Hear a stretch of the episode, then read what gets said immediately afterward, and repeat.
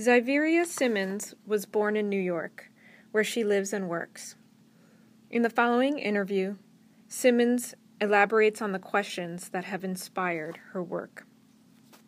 Landscape is probably like the one thing that's consistent in my practice. My studio works in cycles, so I generally produce photographs, performances, installations, videos, text based cinematic sculptures, I guess is what they are. The body of work that I have here, one is from 2010. It's called Super Unknown, Alive in the, and the second piece is the lushness of. So I'll start by talking about super unknown.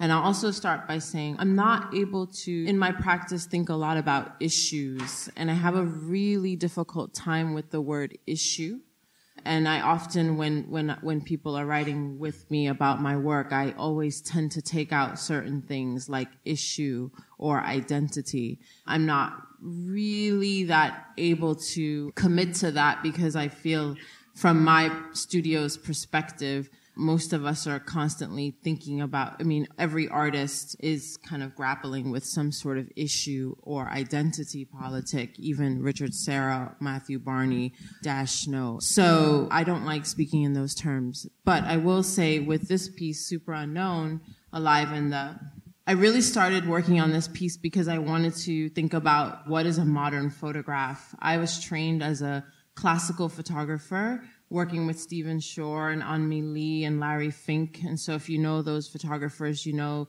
they work with large format cameras and they're very precise. And I started my practice um, in that way, working with uh, 4x5 and 8x10 film cameras. And I've made a lot of works that look at landscape. And uh, but previously to Super Unknown and, and still now, I I think about what's underneath landscape, what's underneath the idea of who lived here, what what was there, what who owned it, who occupied it, who has been represented in it, and who has access to it. Super Unknown actually came as a result of spending many years outdoors out of my studio in pursuit of landscape, similar to what Zarina said, looking at Ansel Adams, looking at images of Georgia O'Keeffe inside the landscape and their access to landscape. And I find it problematic that there, there's a certain group that had a lot of access to certain types of landscape. So I've really enjoyed adding different characters to various landscapes that I feel have not been seen in those landscapes.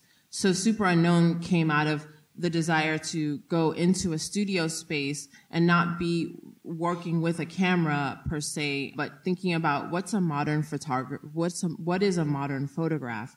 How does an artist collect? Uh, what does an artist collect in their studio, and how can we use things that we collect to produce new works? So I started this this project simply by collecting images and I started collecting images of migrants in mid migration, so not tethered to land because I had spent so much time migrating around land that I wanted to think about what it was to not be tethered to, to land and also what's the history of the oceans and what's underneath the oceans and the sort of like contemporary history and then also linking that to uh, a past history of what's underneath ocean. Please press 7 and the pound key to continue your tour and listen to artist Zarina Bhimji speak about her two films currently on view at PAM Yellow Patch and Jangbar.